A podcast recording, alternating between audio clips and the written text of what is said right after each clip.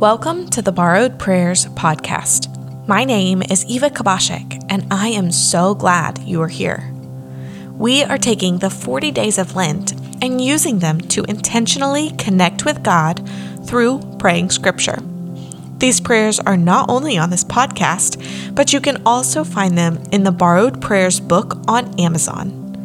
There's nothing particularly special about the words I'm using in my prayers and I encourage you to pray through these passages in your own words.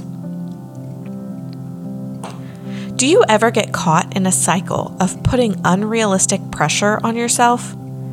In the back of your mind, you know it's not all up to you, but you can't seem to live that out. Maybe you get caught up in the overwhelm of decision making and tasks, and you can't seem to find a way out of the spiral. Sometimes it helps me to back up and realize it really is not about me.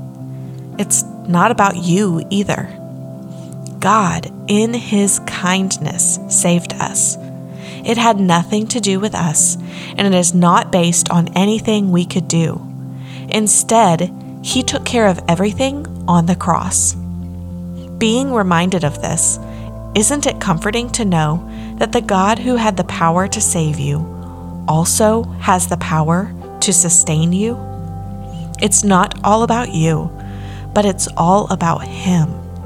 Take some time today to thank God for the work He is doing in your life. But when the kindness of God, our Savior, and His love for mankind appeared, He saved us, not by works of righteousness that we had done, but according to His mercy through the washing of regeneration and renewal by the Holy Spirit. Titus 3 4 through 5. Father, I need your saving and sustaining power.